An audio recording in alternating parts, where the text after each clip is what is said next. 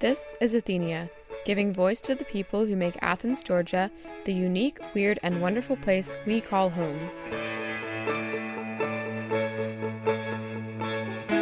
Anytime there's a huge kind of environmental and, and sustainability issue that I can remove myself from, I try to do that in my personal daily life. So I think that fashion has been one of those because I do like clothes. I like shopping and I like dressing up and coming up with different outfit combinations. I enjoy that because it's a way to be creative, it's a way to show people who you are without needing to interact with them. So I want to continue to be able to do that and to have fun with that and to use it as a I use it as you know therapy sometimes going through Goodwill and flipping through all of the racks you know shirt by shirt is stress relieving for me for some reason so I want to be able to continue to play a part in that but without the environmental consequences and I like the idea that all of the things in my closet have a story it makes me feel connected to more people and more places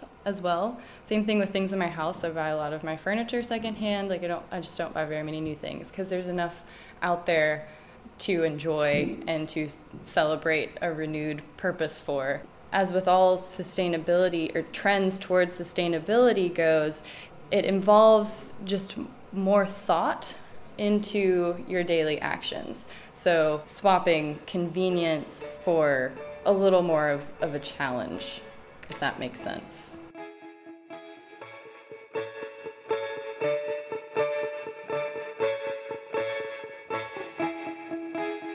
I'm Jenny Alpa, and today on Athenia, we're talking about sustainability and fashion. Up first, producer Shannon Hoshield got the chance to talk with Sonny Baumgartner at Community, a local store in downtown Athens that repurposes and creates locally made clothing and products. Interestingly enough, Sonny started off making music and then transitioned into the sustainable fashion industry and has since started several initiatives to help people make the most out of their clothing. I'm from uh, near Nuremberg in Bavaria in South Germany. It was really hard to make money playing music, and I think that's generally true for a lot of artists and musicians. Mm-hmm. So, to support myself, I started buying and selling vintage. And so I sold, you know, I sold vintage clothing um, at a few stores in town for a few years, and mm-hmm. um, that um, I've always enjoyed uh, vintage clothing. Okay. Mm-hmm. And so it started so out as a hobby. It started out as a hobby, and then um, I, it started out as kind of a, you know, like an, a side income. Mm-hmm. Yeah. Is this okay with the music? Should I turn it down? Um, if you could turn it down a smidge. Yeah. Yeah. Thank you. It's not anybody here anyway.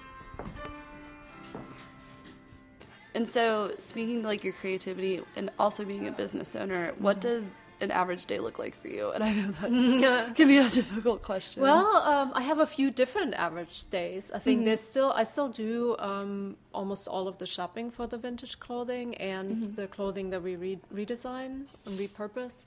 So I do still go thrifting two days a week. Um, so th- that would Where be a full day of going through thrift stores.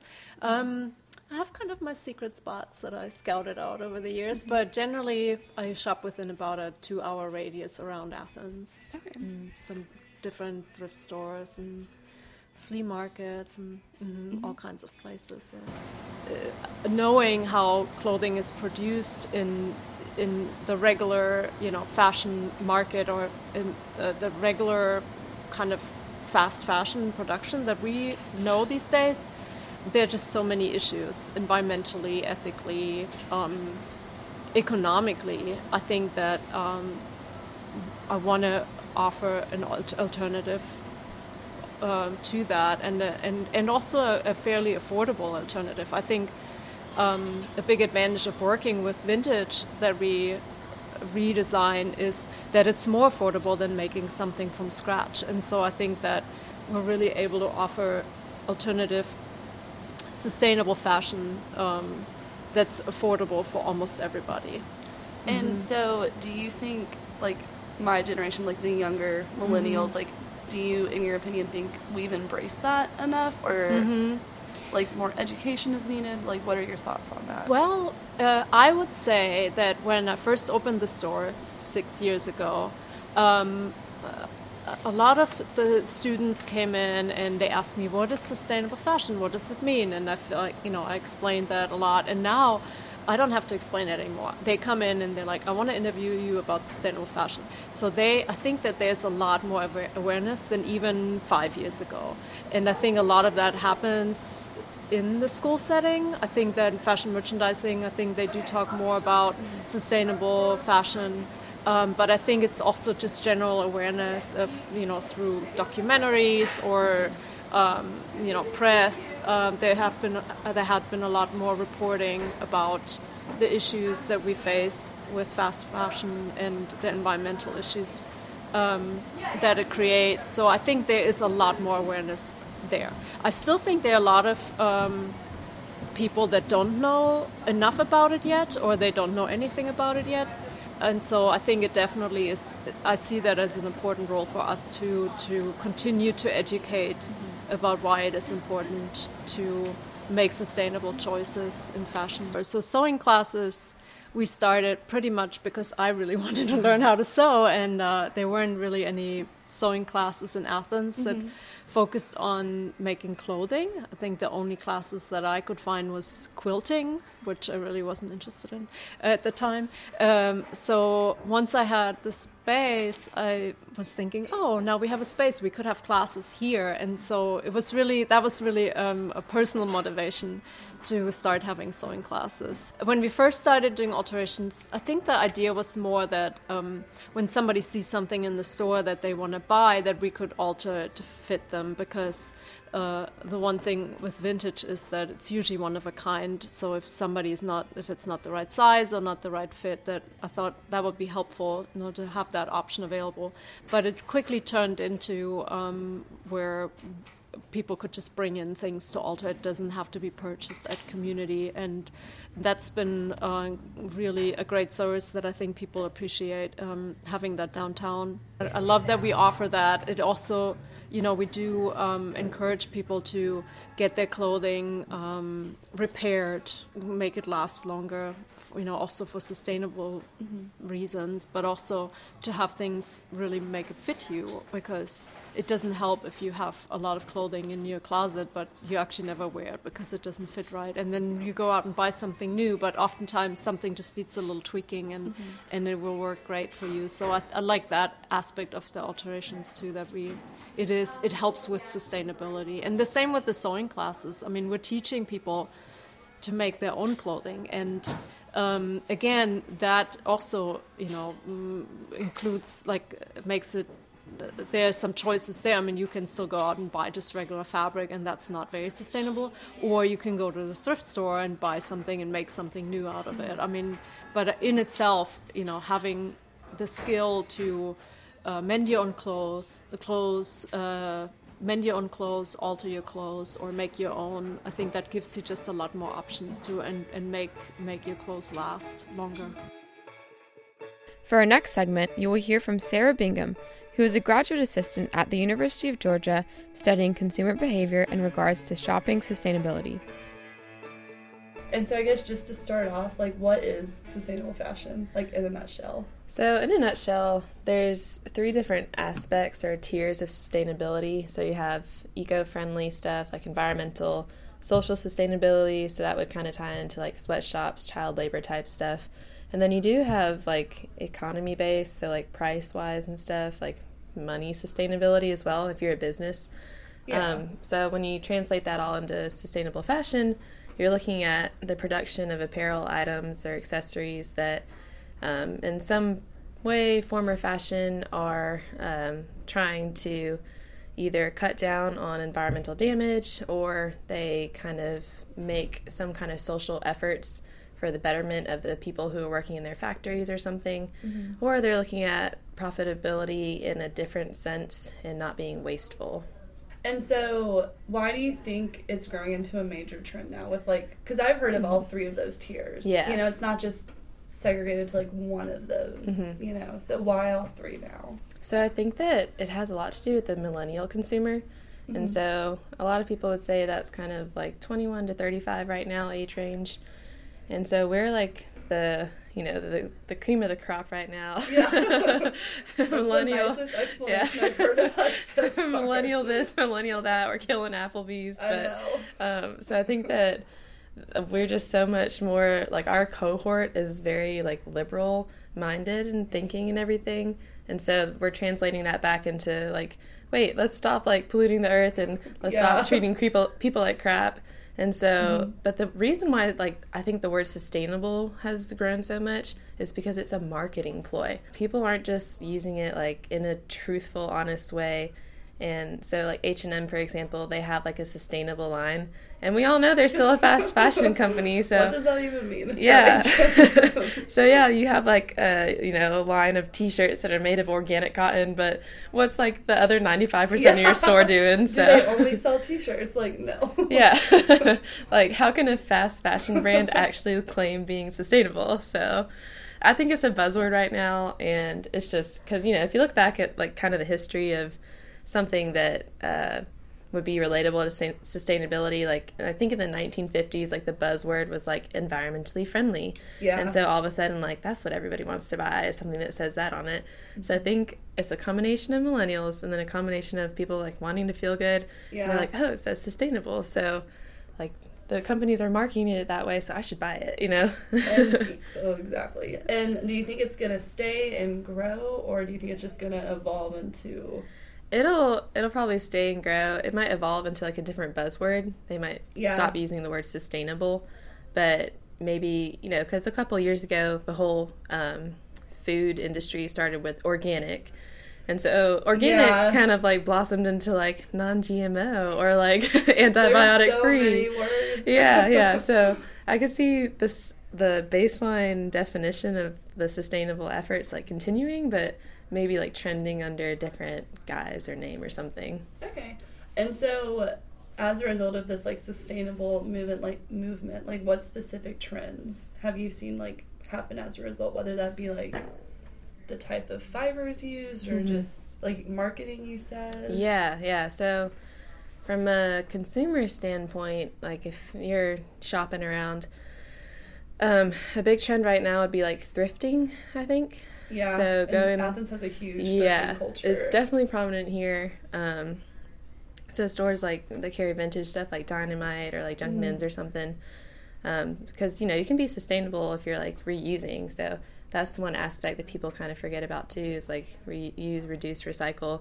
So you can do that with clothing too. It's not just um, you don't have to hand like make all your plastics. clothes. yeah. yeah. you don't you don't have to like be that kind of person, self-sustainable, but. Yeah. So I think from you know from consumer standpoint that's something, but then when you're looking at the companies and brands that are like they're marketing it and everything, so they're using like organic cotton, they're throwing that out there.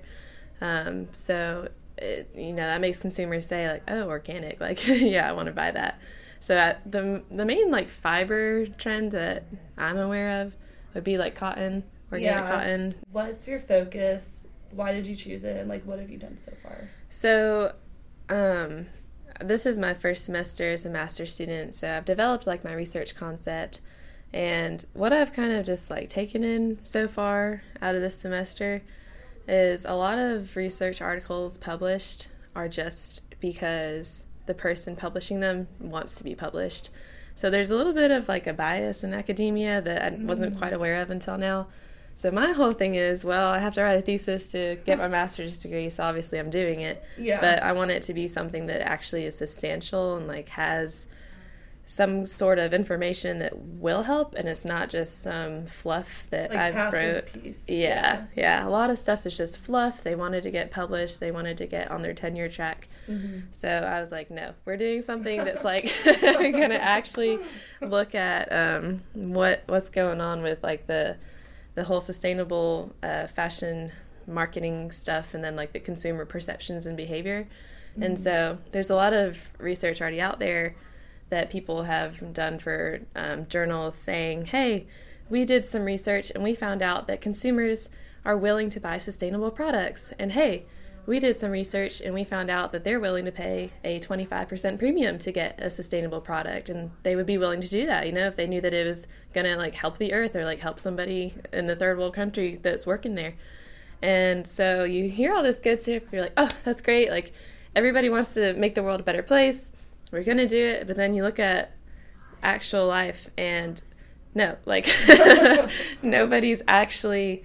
If you give me a T-shirt, a white T-shirt, normal GMO cotton versus an organic cotton T-shirt that's thirty dollars more that looks the same, I'm not buying that T-shirt.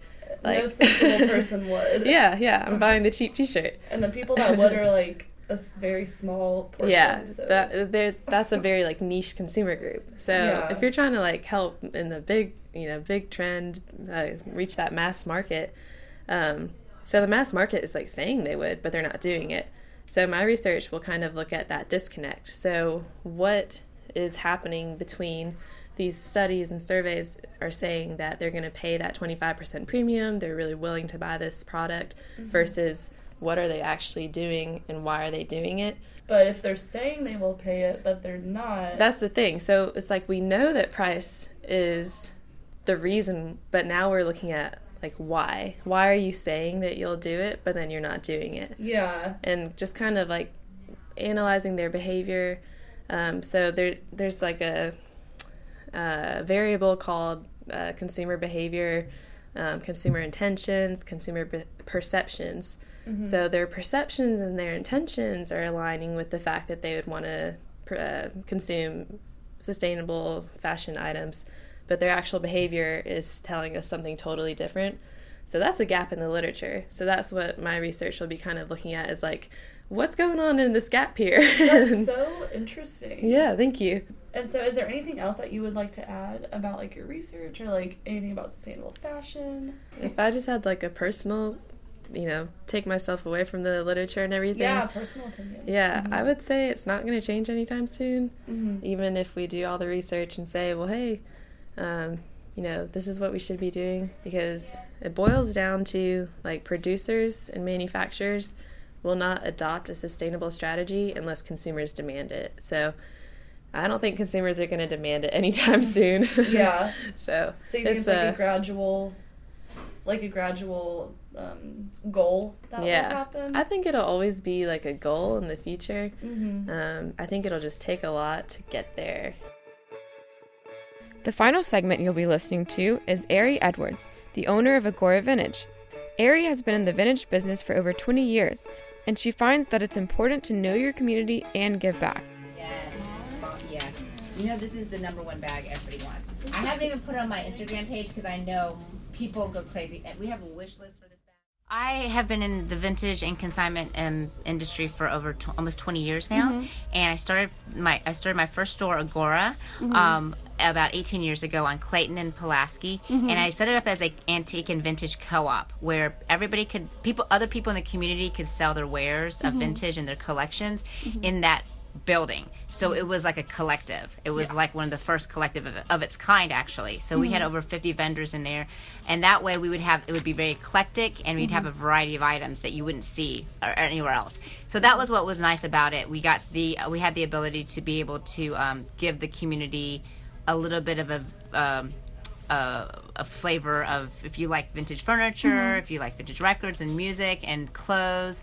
And then the handbags came in later because a lot of people were always looking for good designer and vintage uh, handbags. And so I would I would find things for my customers, and then it grew with fashion because purses kind of like led into the jewelry and to some other things and Mhm. accessories. So a lot of my customers they love. Um, they love unique pieces, but they also like the nice vintage luxury goods. Who wouldn't if you can get it for like up to eighty percent off Yeah. years? And my s- customers have become really good friends. Like Yeah. they, I mean, we, you know, I know them all. Like I see them come in and we, you know, we hang out and I see them in places and.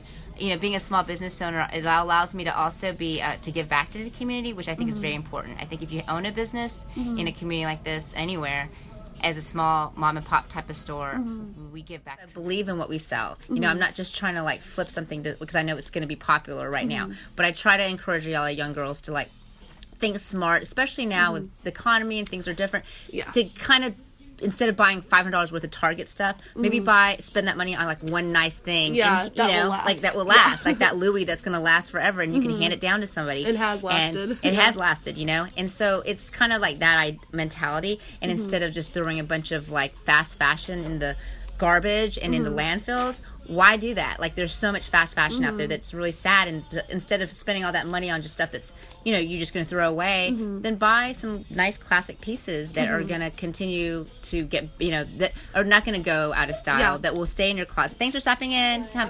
Uh-huh. And uh, I know, so fun. And so the main thing for me is that I just get really frustrated when I see these girls spending all this money and then they say I have no money to buy something nice for themselves. But I'm like, well, mm. you could have saved that money and bought something and been smart about it. Yeah, And bought something that was well made. Mm-hmm. And most vintage items in here, you look at the way that the craftsmanship is in it, mm-hmm. it's unbeatable. No designers now could even replicate that because they would have to charge so much. Mm-hmm. You could get a vintage dress in here for under forty dollars, and that dress would be like five hundred dollars in a boutique somewhere because that's the kind of quality you're Yeah. talking about.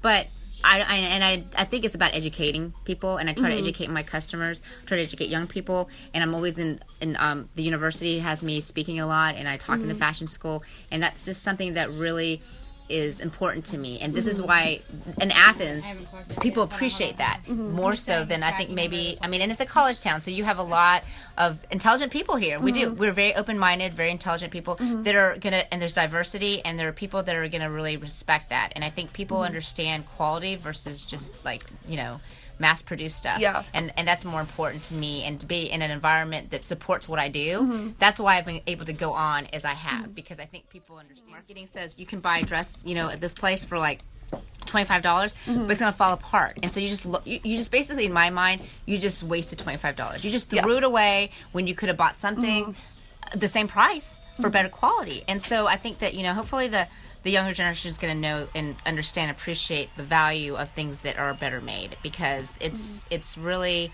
Um, and or even taking a vintage item, a vintage clothing piece, and redoing it because redoing things is very it's It's, yeah. becoming kind of a trend, almost that Yeah. hopefully will stay. Yeah, yeah. I think it's Yeah. always going to because you're going to always have creative people, art, artists Mm-hmm. who want to do something different and kind of do that. But not just in the mainstream. I think people are realizing that they can find things pre-loved and it doesn't have to be like brand Yeah. Mm-hmm. new and pre-loved does not mean that it's not as good it's, durable. better it's more Yeah. Mm-hmm. durable yeah so the mentality is like but trying to keep everything out of our landfills is the main thing i mean our, our environment it's atrocious, and yeah. it is atrocious and it's like come on let's you know, do you care about your environment do you want your kids to be breathing in good. some bad stuff Nothing here? important. so yeah so it's just like you know you need to think about these things and more people and, and like most of my closet is vintage and i love it. And mm-hmm. everywhere i go everybody compliments me and it makes me feel good. So mm-hmm. making women feel like wow and that some girls have a hard time understanding like what what, what it's like Oh, you're good. You can in. answer that. yeah you want to oh, know um, oh, okay. girls have a hard time